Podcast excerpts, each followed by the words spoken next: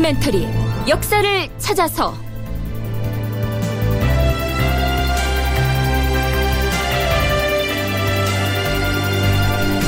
제 564편 혹한의 압록강 무력 시위 그리고 파진. 극본 이상락 연출 김태성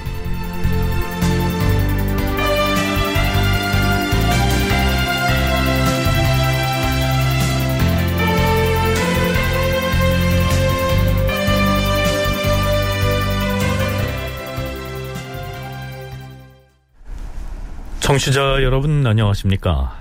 역사를 찾아서의 김석환입니다.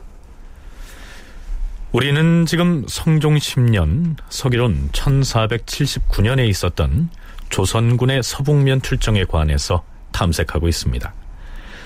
지난 시간에 출병하기까지의 과정을 소개했습니다만 이때의 조선은 순전히 명나라의 요구에 따라서 서북면의 여진 정벌에 나섰던 것이죠. 그해 윤 10월에 우찬성 어유소가 일단 한양 도성을 떠나서 북쪽으로 출발을 했는데요.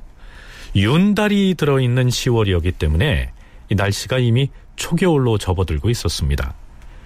날씨가 점점 추워지고 있었기 때문에 총사령관을 맡아서 현지로 떠난 어유소도 걱정이 됐겠지만 조정에서도 걱정이 이만저만이 아니었습니다. 성종은 평안도, 황해도, 영안도 등의 지방 수령에게 수시로 어명을 보냅니다. 성종 10년 윤 10월 14일 평안도 절도사 김교에게 어유소를 후방에서 응원하라고 유시하였다.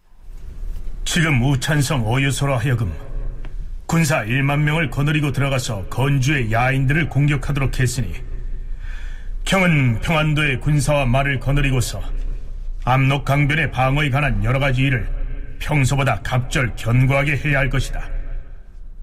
또한 경이 직접 어유소가 지휘하는 부대의 후면을 맡아서 만약 뜻밖의 변고가 있으면 즉시 군사를 내보내어서 응원하도록 하라. 또한 군사를 출발시킨 일시와 모든 군기에 관계되는 일은 마땅히 신속하게 조정해 보고하도록 하라. 그런데 전쟁 상황을 관리하고 감독하기 위해서 조정에서 별도의 관리, 즉 조관을 파견하느냐 마느냐의 문제로 논란이 벌어지기도 합니다. 이 문제를 먼저 꺼낸 사람은 좌승지 이경동이었습니다. 전하, 지난 세조 13년에 서북면 정벌에 나섰을 때에는 9월 27일에 적의 경계에 들어갔다가 10월 초나흘 무렵에는 군사를 돌이켜 싸웁니다. 변방의 지경은 일찍 추워지는 관계로 지금이라도 얼음만 얼어붙는다면 즉시 군사를 건너게 할 수가 있사옵니다. 군사를 거느리고 돌아온 후에 군졸들을 낱낱이 조사하려고 한다면 각 도의 관찰사와 절도사에게 알려서 해야 할 것이옵니다. 그 당시에는 군사를 지휘하는 장수가 겨우 적의 경계에 들어가자마자 갑자기 곧 철수를 했사옵니다. 장수가 군사를 이끌고 철수를 해버리면 군졸들 중에 누가 죽고 살았는지 적진에 가서 전공을 세웠는지 아니면 싸우지도 않고 그냥 돌아와서 허위로 보고를 하는지 그런 것들을 파악하기가 어렵다 이 말인가? 그렇사옵니다. 만약에 어유소가 군대를 돌이켜 철수한 이후에 조사하려고 한다면 군졸들이 고향으로 돌아가 버려서 때를 놓치고 말 것이옵니다. 전쟁 지휘자인 대장이 거느린 군졸들을 평안도나 영안도의 감사나 절도사로 하여금 낱낱이 살피게 한다면 이것은 장수의 임무를 침해하는 것이 아닌가? 어유소로 하여금 스스로 조사하도록 하여도 정밀하게 살필 것이다. 하지만 필요하다면 조정에서 중신을 보내서 상황을 살피게 하는 것도 상고해 볼 수 있는 일이다. 하지만 지금 조정에서 중신을 보내 군대를 점검하겠다 하는 뜻을 어유소에게 어떻게 통보를 해야 좋겠사옵니까? 어유소가 적진에 들어가서 정벌을 하지 않고 군사를 돌이키려고 하는 그때에 맞춰서 사람을 보내는 것이 좋을 것이다. 어유소로 하여금 스스로 군대의 절목을 점검하도록 하고 아울러서 평안도, 황해도, 영안도 등 3도의 수령들에게 유시하여서 자기 관할 지역에서 파견한 군사를 점검하고 전쟁에서 죽은 사람의 수를 보고하도록 하는 것이 어떻겠사옵니까? 어찌 이와 같이 번잡하게 할 필요가 있겠는가? 그것은 차라리 조정에서 관리를 보내어 점거하는 것만 갖지 못할 것이다. 현지에 파견하여 조사할 절목들을 정승들에게 의논하도록 하라. 자, 이렇게 해서 한명회, 심회, 윤사운 등이 그 문제를 의논해서 임금에게 아뢰입니다. 한명회는 조관을 파견하는 것이 좋겠다고 말하는데요. 영의정 정창소는 굳이 보낼 필요가 없다고 말합니다. 전하, 어유소가 재상의 자격으로서 군사를 거느리고 가는데 군사 가운데 사망한 사람이 있으면 어찌 감히 숨기겠사옵니까? 모름지게 별도로 조관을 보내서 조사할 필요는 없을 것이옵니다. 어유소가 어찌 과인을 속이겠어? 거느린 군사 가운데 혹시 사망한 사람이 있으면 친히 스스로 낱낱이 조사하여 아랠 것이요. 물론 어유소는 대신이므로 비록 나를 속이지는 않겠지만 그 휘하 장수들은 숨기는 일이 없지 않을 것이니 조간을 파견하는 것이 옳겠소.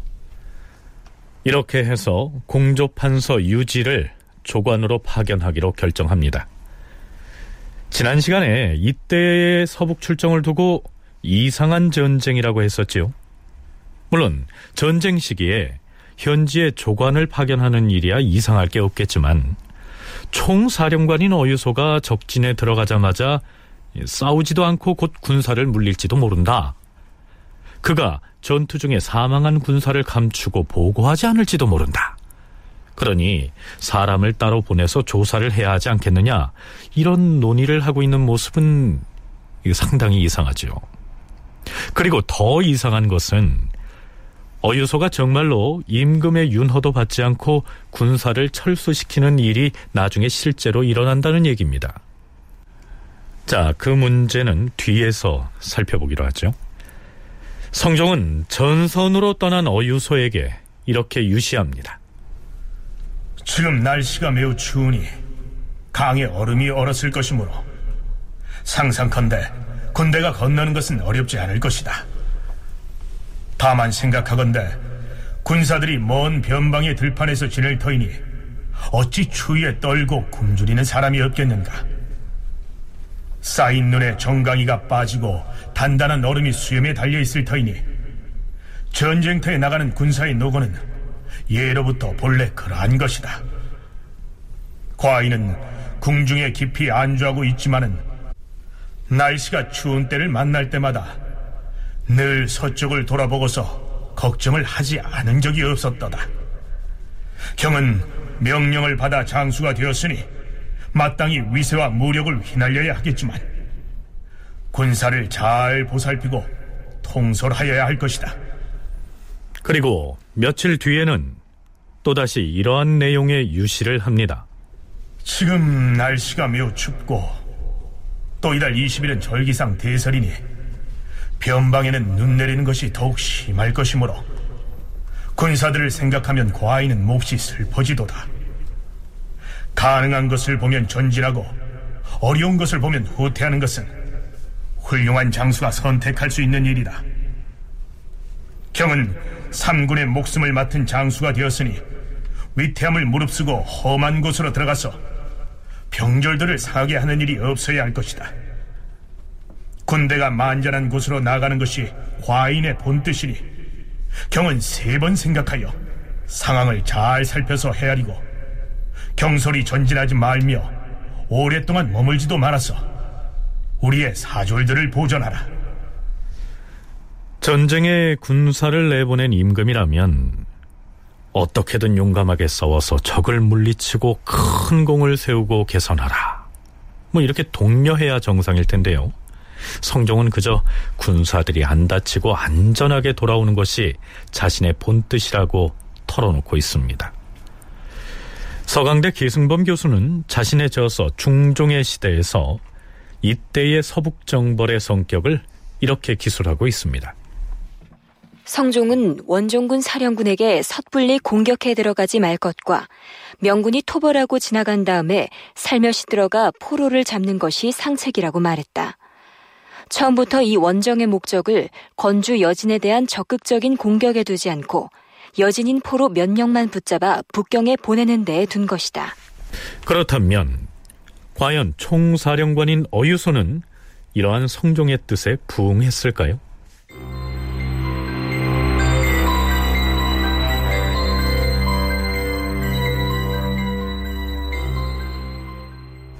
그런데 성종실록의 전쟁 관련 기사는 10월 윤달이 지나고 동짓달 열 사흔날로 건너뛰더니 조선 조정의 분위기가 긴박하게 돌아가고 있음을 보여줍니다. 주상전하! 신, 신중거이옵니다. 아니, 그대는 어유소와 함께 출전했던 종사관이 아닌가? 헌데 서북면의 전장에 있어야 할 종사관이 무슨 일로 이렇게 급히 달려왔는가? 어유소 대장의 파진 계본을 가지고 급히 달려왔사옵니다. 뭐라? 어유소 대장이 파진을 하였다고 했는가? 그렇사옵니다, 전하. 형세가 어렵다면 파진을 하는 것도 간 일일 것이다. 자, 이 무슨 말일까요? 여기에서 언급한 파진의 파는 예를 들어서 노동조합이 파업한다 라고 할 때 쓰는 바로 그 그만둘 파차입니다. 싸우기 위해서 결성했던 군사의 진영을 파한다는 것은 곧 전쟁을 포기하고 철수해서 군대를 해산하거나 병사들을 집으로 돌려보냈다. 이런 의미가 됩니다. 위화도 회군에서 보듯이 국왕의 명령 없이 지휘관이 마음대로 군대를 돌려버린다면 반역죄로 처벌받을 수 있는 매우 중대한 문제지요. 그런데 이 소식을 들은 성종의 반응이 뜻밖입니다. 상황이 어려우면 파진을 할 수도 있을 것이다. 이렇게 맞장구를 치고 있는 것입니다. 진주교대 윤정 교수의 얘기입니다. 대외 정벌을 하러 가는 군대가 어, 명령에 의하지 않고 파진하고 행군을 멈추거나 이러한 과정들은 군대의 기강이라는 차원에서 보면 굉장히 커다랗게 오해될 수도 있고 당연히 처벌돼야 될 수 있는 측면이 있습니다.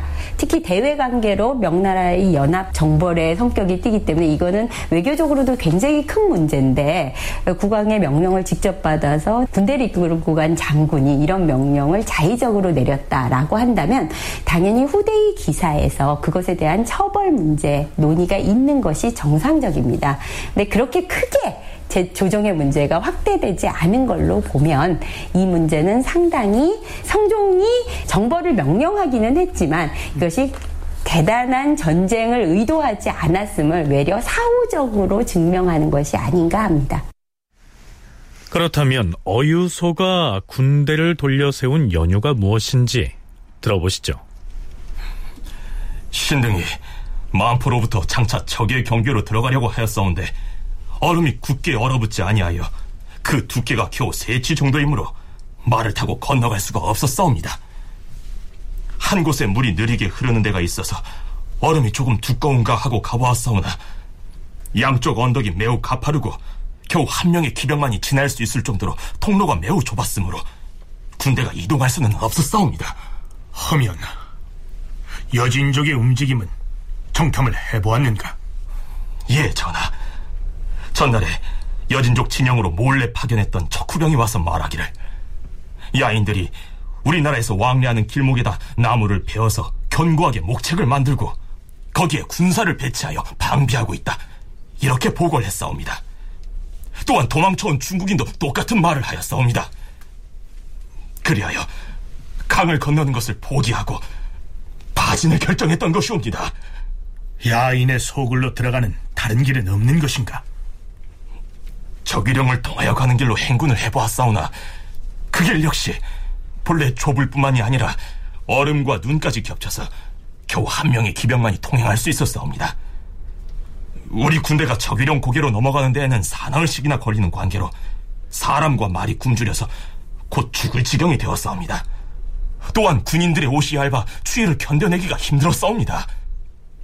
전하, 만약 적의 소굴까지 들어갔더라면 많은 군사가 죽었을 것이옵니다.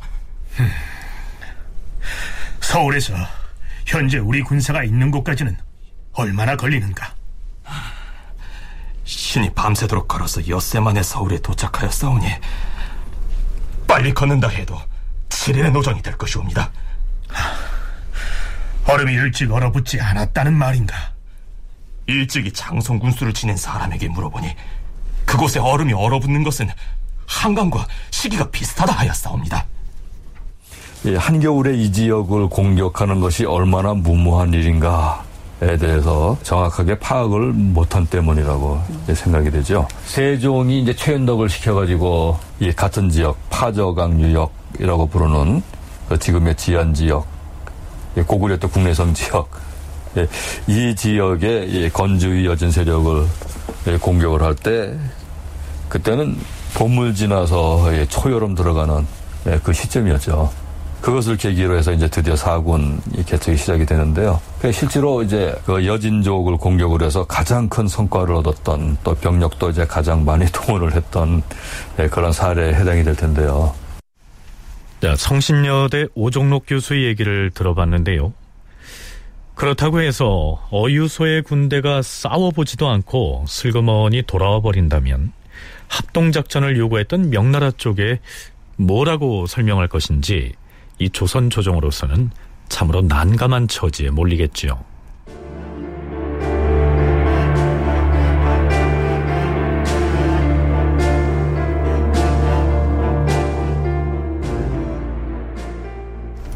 성종은 파진 문제에 대한 논의를 위해서 편전 회의를 하기에 앞서서 일단 한명회를 만나서 의견을 나눕니다. 한명회는 자신이 명나라 사정에 밝은 통역관 최유강을 만난 이야기부터 꺼냅니다. 주상 전하, 신이 어제 통사 최유강을 만나서 서정에 관하여 물었사온데 그로부터 들은 바에 따르면 명나라의 왕직이 거느린 군사가 매우 많다고 하여 싸우며 1만 5천 마리의 소를 동원하여 군량을 운반한 것으로 보아 장기전을 계획하고 있는 것이 틀림없다고 하여 싸웁니다. 또한 명나라 군사는 산에 올라가서 숨어있는 야인들이 저절로 죽기를 기다린 연후에야 돌아오려고 한다고 하여 싸웁니다.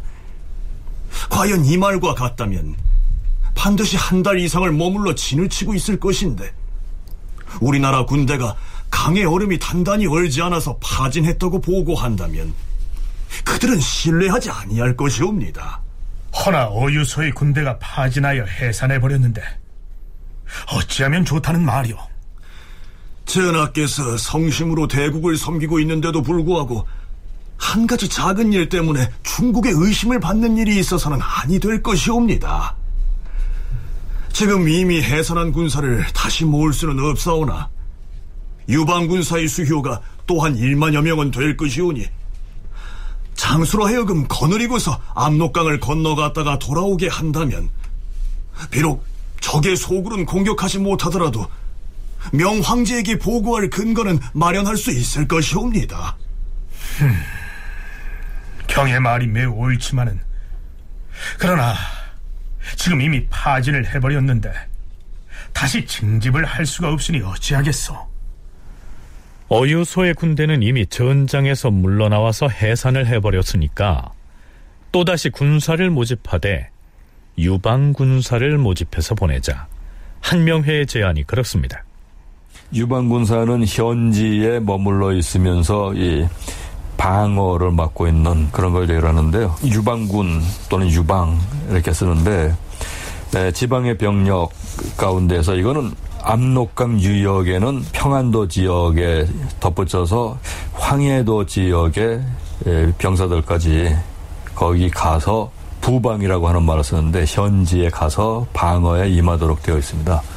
그러면서 이제 현지에 이제 진과 구자들이 이제 설치가 되어 있는데 구자는 이제 성을 갖추고 있으면 이제 보라고 불러서 이 시기엔 뭐 대부분 성을 갖추고 있으니까 진과 보라고 해야 텐데요. 각 진과 보가 이제 압록강을 따라서 쭉 요새로 설치가 되어 있고 그 진과 보를 중심으로 해서 예, 거기에서 이제 국방에 임하고 있는 병력 이거를 이제 말하는 것이죠.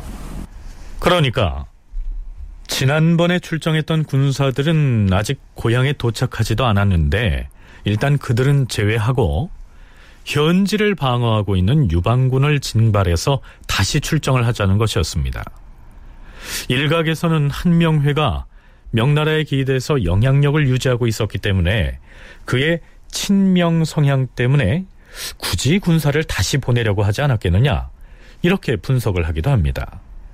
하지만 오종록 교수는 그러한 견해는 무리한 분석이라고 얘기합니다.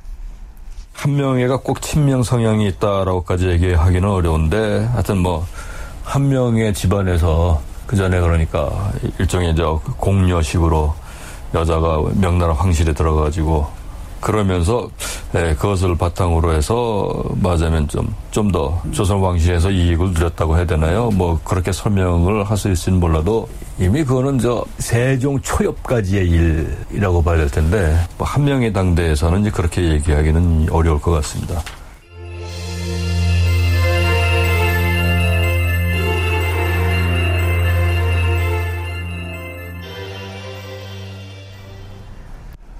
자, 그렇다면 이 사태에 대한 해결책을 어떻게 마련하는지 살펴보기로 할까요? 자, 우선 승지들과의 대화 내용을 들어보죠. 도승지가 말해보라. 예, 전하. 한명의 말과 같이 비록 적의 소굴에까지 들어가지 않더라도 명나라 쪽에 일단 강을 건너갔다가 돌아오는 모습이라도 보여주는 것이 해롭지는 않을 것이옵니다. 흠.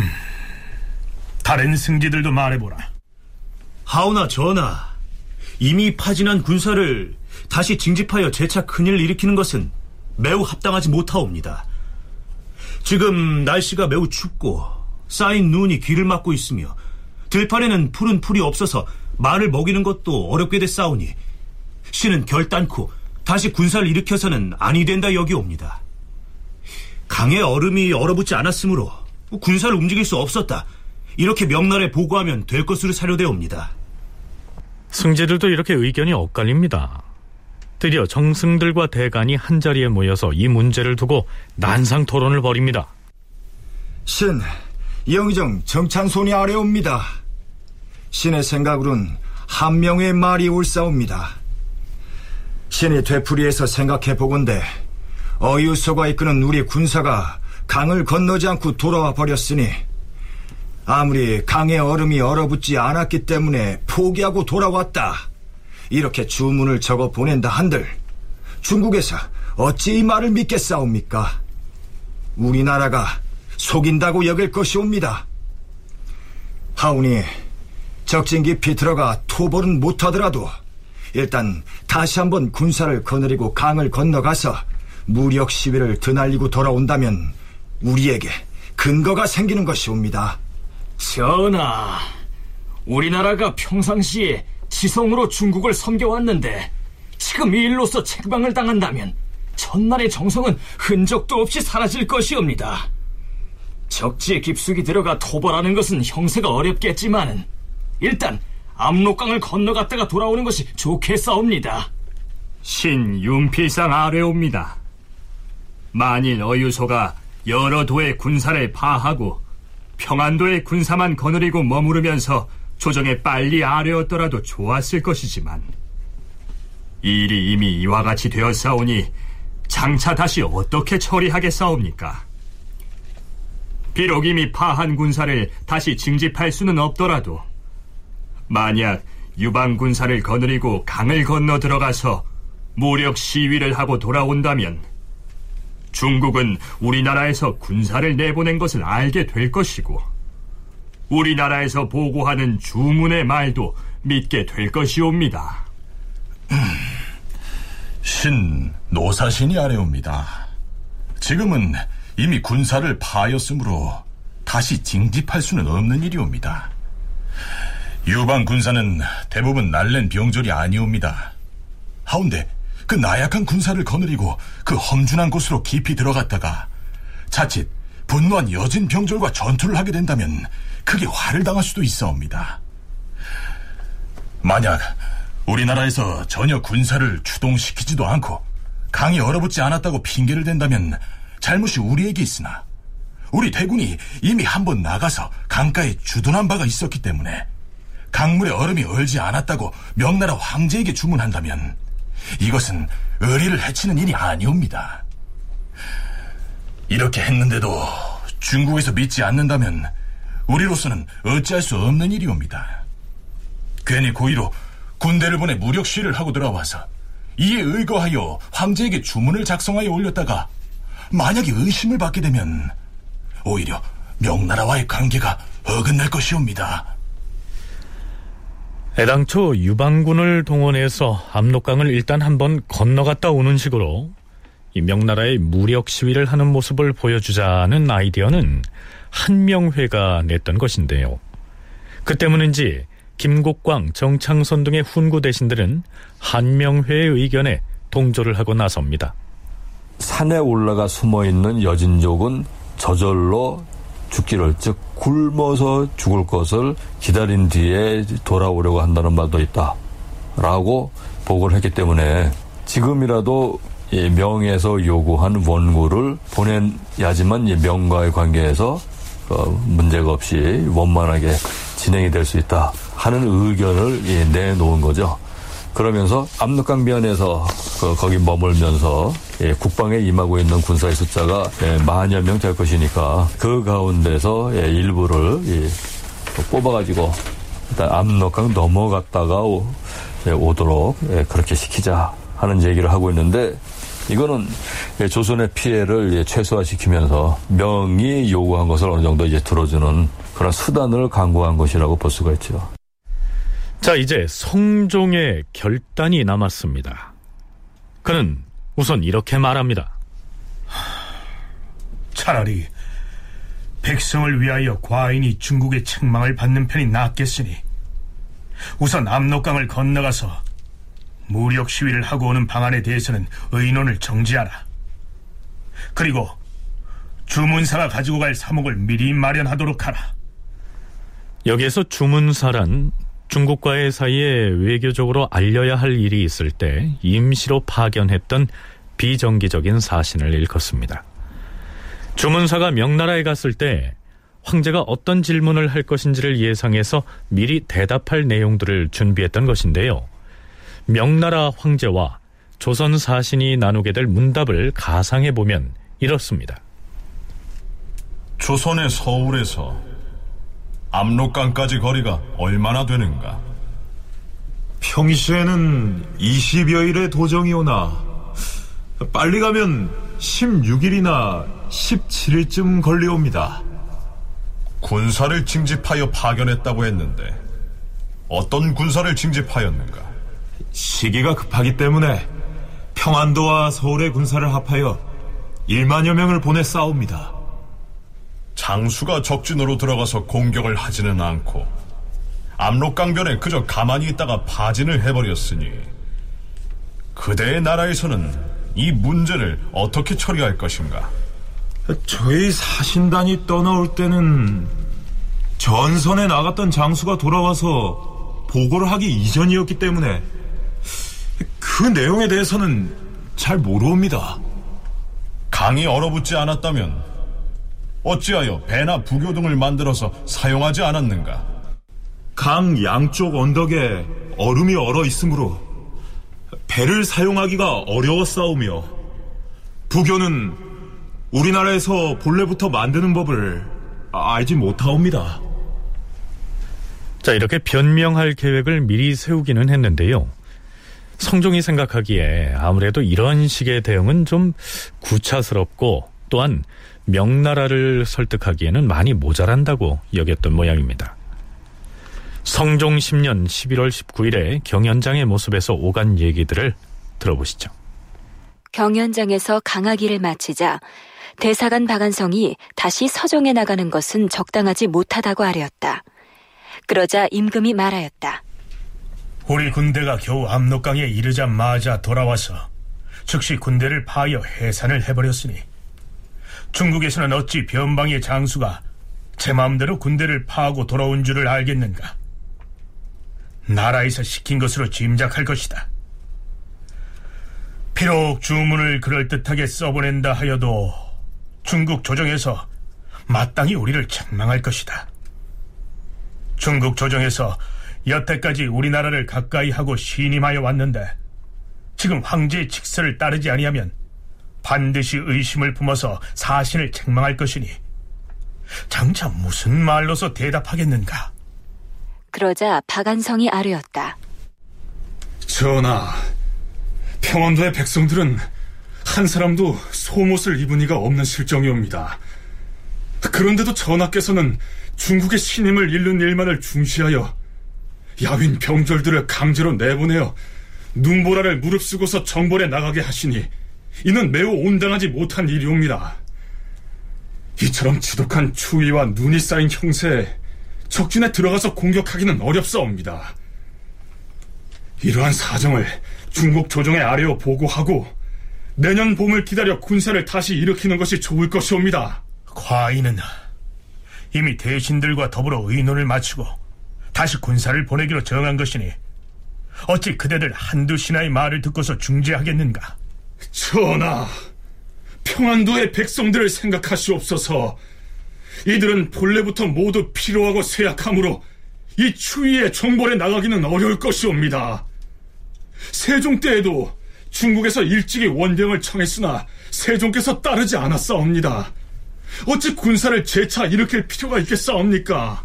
결정을 바꾸지 아니하겠으니 이만 그치라. 이렇게 해서 애당초 군사를 이끌고 출정했던 어유소가 아직 돌아오지도 않았는데 새로운 군사를 또 뽑아서 출정하겠다는 방침을 세우게 됩니다. 이번에 군사 지휘권을 부여받아서 도원수로 임명된 사람은 좌의정 윤필성입니다. 오종록, 윤정 두 교수의 얘기를 차례로 들어보시죠. 이렇게 한겨울에 예, 군대를 동원했을 때 어떤 어려움이 있을 것이냐 하는 거에 대해서 예, 정확하게 이제 파악을 하지 못했기 때문에 아마 성정이 그런 그 결정을 내렸다고도 볼 수는 있는데 그렇지만 예, 한편으로는 이제 그 한명회가 세운 계책이나 이런 것들 또 그 뒤에 실제로 조선 군대가 강을 건너가서 그 이룬 성과 이것을 가지고 보면은 야, 이거는 명예에 대해서 희생을 최소화시키면서 예, 조선이 예, 군사적인 후원을 한 것 으로 예, 결론을 내릴 수가 있습니다. 그러니까 예, 성종의 경우에는 그런 이제 한 명의 생각이나 이런 것들을 들어보고 그런 대로 합리적으로 판단을 해서 내린 그 결론이라고 볼 수는 있습니다. 본격적인 전쟁을 하기 전에 파진을 해버리고 거기에다 거기에 새롭게 전쟁을 시작하는 게 아니라 또 군대를 동원하고 상당히 지금 조선 내에서는 군대를 동원하는 모습들을 굉장히 열심히 보이고 있고 모든 사람들이 보기에 다 그런 상황으로 만들고 있는 거죠. 지금 전쟁을 외려 그 전쟁에서 장수를 바꿔서 계속 전쟁을 시행할 수도 있는 상황에서 추가의 병역을 뽑아서 보낸다라는 거는 성동격서처럼 마치 계속 우리는 전쟁을 할 거다라는 무력 시위 쪽에 가깝지 않은가. 그리고 이런 거는 당연히 에, 실록에는 기록이 그렇게 상소했다고 나오지만 실록은 정리된 기록이기 때문에 당연히 미리 공감이 있지 않는다면 어, 있기 어려운 정책이지 않은가라고 생각이 듭니다. 네, 두 전공학자 중에서 윤정 교수는 순전히 한명회가 개인적으로 상소한 것을 성종이 받아들여서 이 두 번째 서정이 이루어진 것처럼 실록에는 올라 있지만 실은 그 전에 성종이 한명회를 포함한 대신들과 사전이 충분히 논의를 했을 것이라고 분석을 합니다.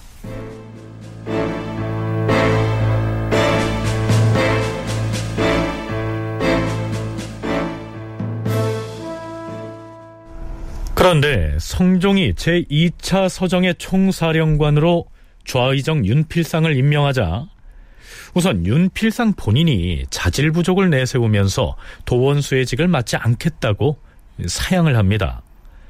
그럼에도 불구하고 성종이 임명을 강행하자 동지 성균관사 김유가 차자를 올려서 반대합니다. 주상 전하, 좌의정 윤필상을 서방정벌의 대장으로 삼았다 하니 신은 이를 매우 위태하게 여기옵니다. 신이 일찍이 세조 때의 명령을 받아 윤자원을 따라서 출병한 적이 있사온데 적의 서굴로 가는 도로는 아주 험한 낭떠러지에다 겹겹이 쌓인 얼음과 눈 때문에 사람과 말이 넘어지는 등 어려움이 한두 가지가 아니옵니다. 하물며 적진 깊이 들어가면 살을 에는 듯이 추위가 매서운데 그런 여건에서 적군과 더불어 싸우는 것이 어찌 누구나 할 수 있는 일이겠사옵니까?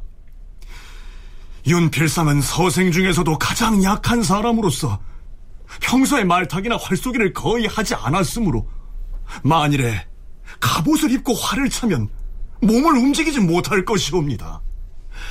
어찌 그러한 사람이 예측할 수 없는 험지에서 말을 부리고 군사를 호령할 수가 있겠습니까?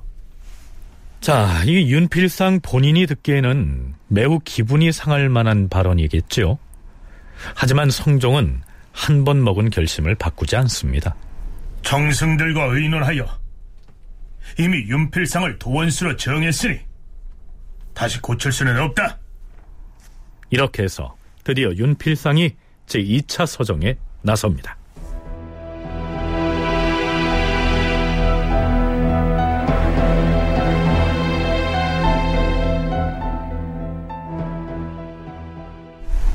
윤필상이 2차 서정을 위해서 출정한 직후에 드디어 파진의 당사자인 어유소가 도성으로 돌아옵니다.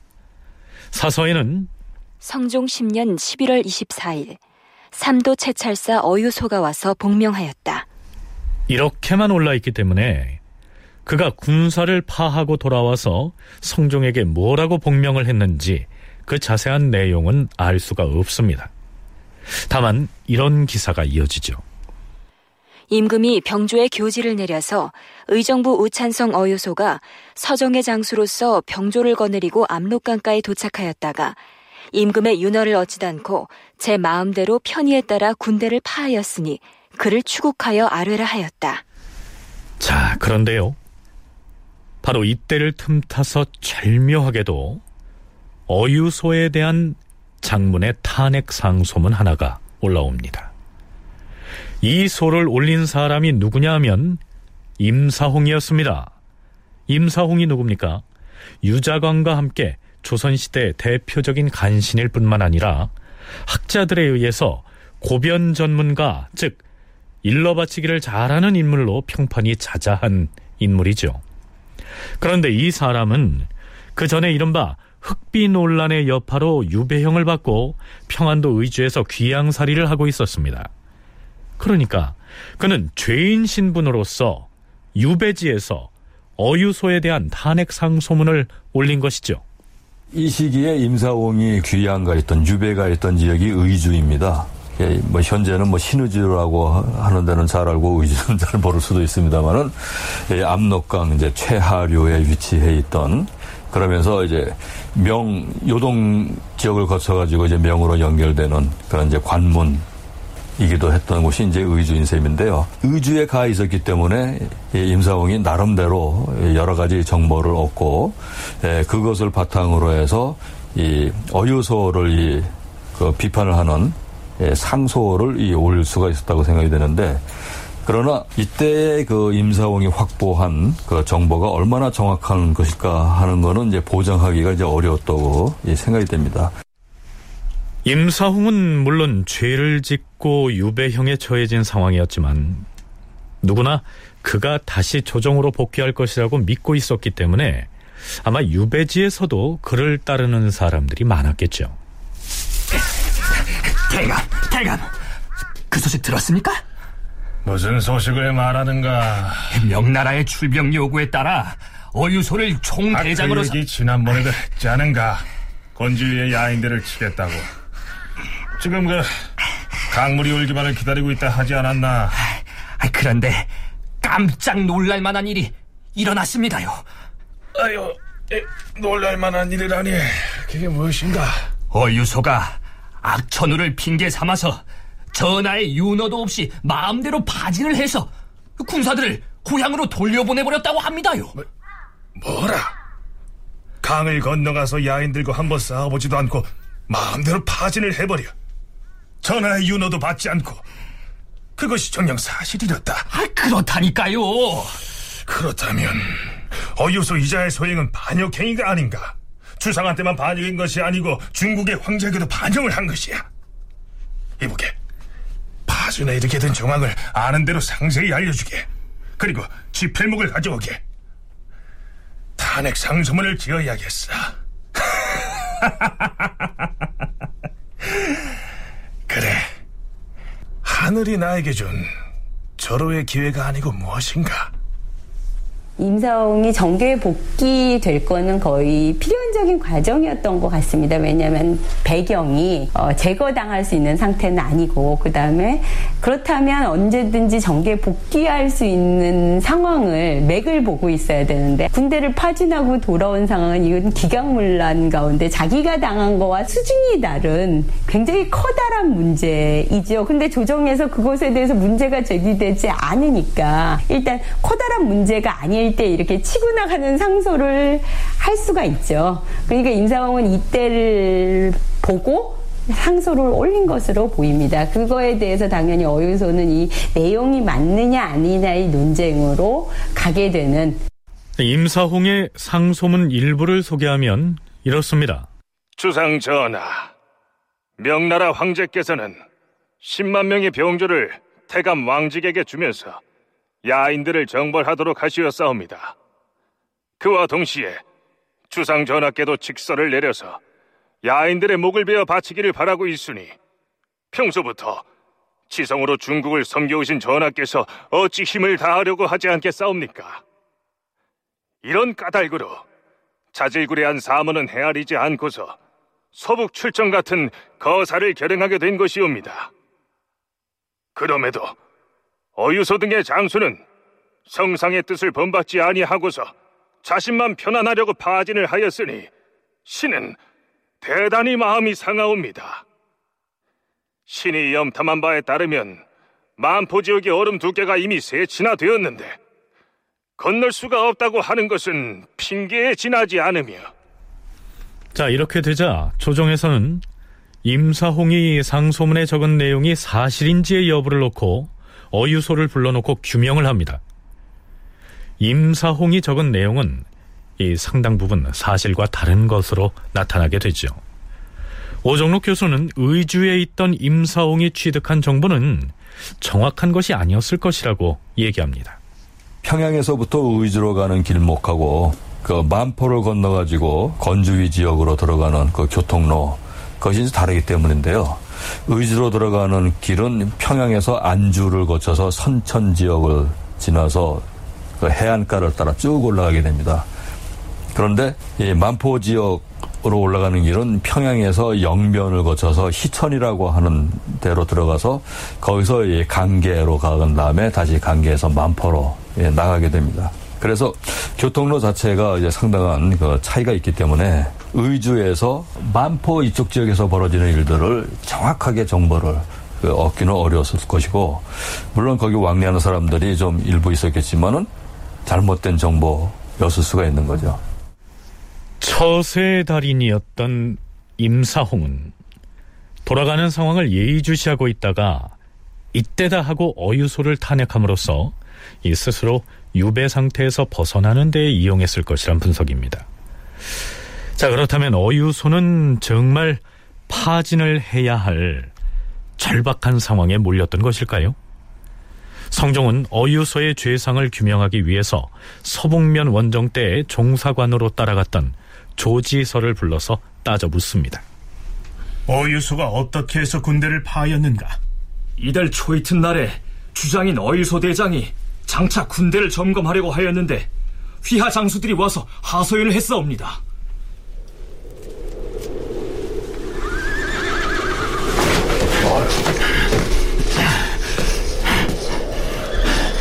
장군, 지금 야전 군막을 돌아보고 오는 길인데 사졸들이 동상에 걸려서 손발을 움직이지 못하는 실정입니다. 장차 이들을 어떻게 전투에 내보내겠다는 말씀입니까? 아유, 저, 아유. 장군, 내가 주의하는 군사들도 모두 동상에 걸려 있습니다. 말들 역시 먹지 못하고 추위가 겹쳐서 움직이지 못하고 있는 실정입니다. 하나, 우리는 이곳에 싸우러 왔지 놀러 온 것이 아니지 않은가? 전하께서 장군께 보낸 교지에서 경은 삼군의 목숨을 맡고 있으니 경솔히 전진하지도 말고 오랫동안 머물러 있지도 말아서 우리의 사조를 보존해야 한다. 이렇게 말씀하시지 않았습니까? 주상전하의 당부가 이와 같으니 이곳에서 평정들을 얼어 죽게 만드는 것보다는 차라리 군대를 파하는 것이 나을 것입니다. 하지만 나라의 임무를 바꾸었는데 어찌 경솔하게 돌아갈 수가 있겠는가? 제가 군사를 이끌고 적경을 넘어온 후로 말이 넘어져서 손실된 마리수가 반수가 되고 이제 군량도 장차 10일을 버티지 못할 지경입니다. 얼어 죽고 굶어 죽기 전에 군대를 파하여야 합니다. 주상전하, 사정이 이와 같았기에 어유소 대상이 부득이 군대를 파하게 된 것이옵니다. 그렇다면 어찌하여 과인에게 그 사정을 미리 개품하여 윤호를 받지 아니하였는가? 주상전하, 만약에 전하께 계달하고서 군대를 파하려고 하였다면 서울에 왔다가 다시 군용으로 돌아가는 데만도 열흘 이상은 걸릴 터인데 그리 되면 실이 너무 늦어져서 사람과 말이 추위에 얼고 굶주림이 더욱 심하게 되었을 것이옵니다. 그런 까닭으로 계달할 여가가 없었던 것이옵니다. 그러나 이것은 너무도 큰 일이니 끝까지 추국하지 않을 수 없다.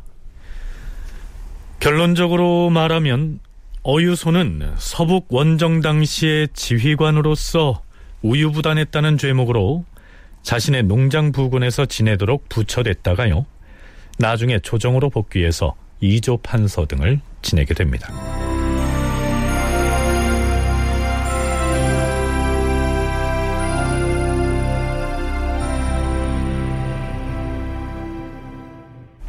자, 그럼 제2차 서정에 나선 윤필상의 군대는 어찌 됐을까요? 성종 10년 12월 20일 새벽 주상전하, 승전보를 가지고 왔사옵니다. 사경 무렵이 되었을 때 서정에 나섰던 도원수 윤필상의 종사관 이감이 와서 전쟁에 이겼음을 구하고 포로를 바쳤다. 임금이 승지들과 함께 그를 인견하였다. 도원수 윤필상이 종사관을 보내서 전쟁에서 승리했음을 알렸다는데요. 그렇다면 어느 만큼의 전과를 올렸을까요? 참고로 이 윤필상이 제2차 서정을 할 때 인솔한 군사의 수는 대략 4천명 미만이었습니다. 자, 이들이 올린 전과가 얼마나 대단한 것이었는지 윤필상의 목소리로 들어보시죠. 전하, 우리 군사들은 초아흐렛 날의 압록강을 건너서 13일에는 적의 소굴에 깊이 들어갔사옵니다. 이돈인, 이숙기, 조간, 이흠석, 이종생, 홍일호 등의 장수가 각기 정예기병 100여 기를 거느리고 부원수 김교는 유격 전투병 50기를 거느리고 그리고 신, 윤필상 역시 기병 300명을 거느리고 달려 들어가 공격하여 싸웁니다. 그리하여 적의 머리 15급을 베고 귀두 개를 베고 중국 여인 7구와 야인 15구를 사로잡고 가축을 쏘아 죽이고 가옥을 불살라 없애 싸웁니다. 그 전쟁에서 한 명의 군사도 잃지 않고 돌아와 싸웁니다. 자, 실록에서는 이 원정대가 승리했다고 기록하고요. 대단한 전과를 거둔 것처럼 기록하고 있는데요. 이 조금 우습지 않습니까? 그 많은 비용을 감당하면서 4천여 명의 정예병을 출정시켜서 거둔 전과가 고작 여진족 주민 15명을 죽이고 15명을 생포했고 또 중국에서 잡혀간 여인 7명을 데리고 나온 것이 전부였습니다. 얼마나 내세울 것이 없었던지 가축을 쏘아 죽이고 이 가옥을 불살랐다는 얘기까지 덧붙이고 있습니다. 더욱 흥미로운 것은 그 보고를 받은 성종이 이렇게 대꾸를 했다는 겁니다. 참으로 기쁘도다. 과인은 처음에 생각하기를 비록 한두 명만 잡아도 만족하다고 여겼는데 지금 이와 같은 결과에 이르렀으니 잡은 것이 많은 편이도다. 자, 엄동설안에 그 먼 곳에 또 그 많은 군사를 파견했는데 여진족 한두 명만 잡아도 만족이라고 생각했다. 성종의 이 말에 이 전쟁의 성격이 고스란히 드러나 있다고 할 수 있겠죠. 명이 건지위를 공격하면서 대규모 병력과 이제 많은 그 군수 물자를 동원을 했다 하는 걸 놓고 보면은 명이 어떤 큰 비용을 예, 들이면서 공격을 한 것이기 때문에 예, 거기에 대해서 조선이 예, 도외시한다는 것은 참 어려웠습니다. 그런데 그러한 사정에 있을 때에 하여튼 남쪽 지역에서 상당한 규모의 병력을 움직였다 하는 것만으로도 명의 군사 활동, 이 작전을 짜고 그 군사들을 움직이고 하는 데는 큰 도움이 될 수가 있는 거죠. 그래서 이러한 점에서 명의 군사 작전에 조선이 실질적으로 큰 도움을 주었다고 볼 수가 있기 때문에 조선이 거둔 정과만으로 평가하기는 이제 곤란한 거죠. 그것 이상으로 의미와 가치가 있다고 봐야 할 겁니다.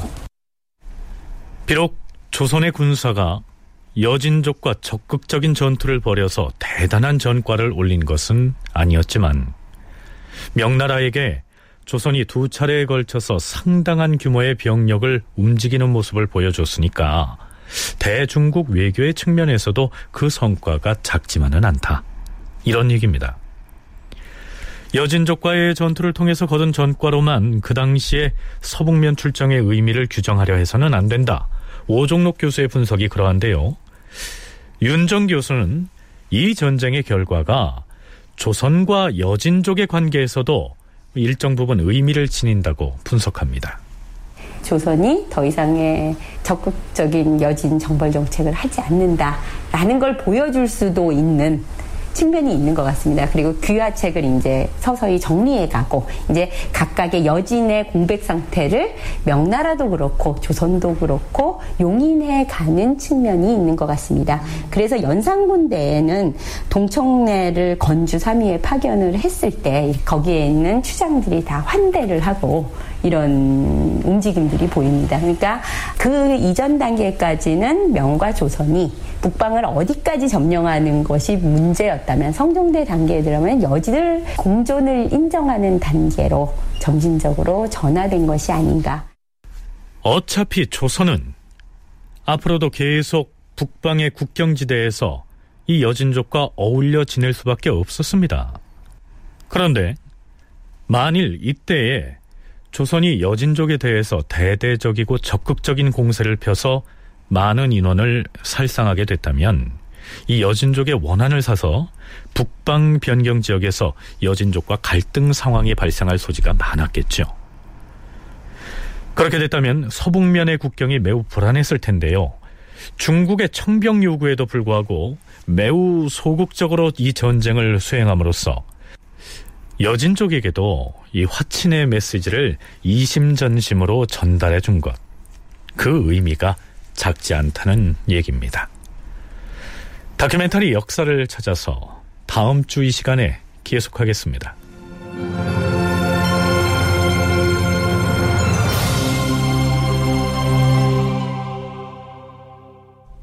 출연 사성웅, 송대선, 서승휘, 장병관, 이승준, 임호기, 공준호, 이정민, 이규창, 김진수, 장희문, 허성재, 석승훈. 낭독 이슬 해설 김석환. 음악 박복규. 효과 신연파 장찬희. 기술 이진세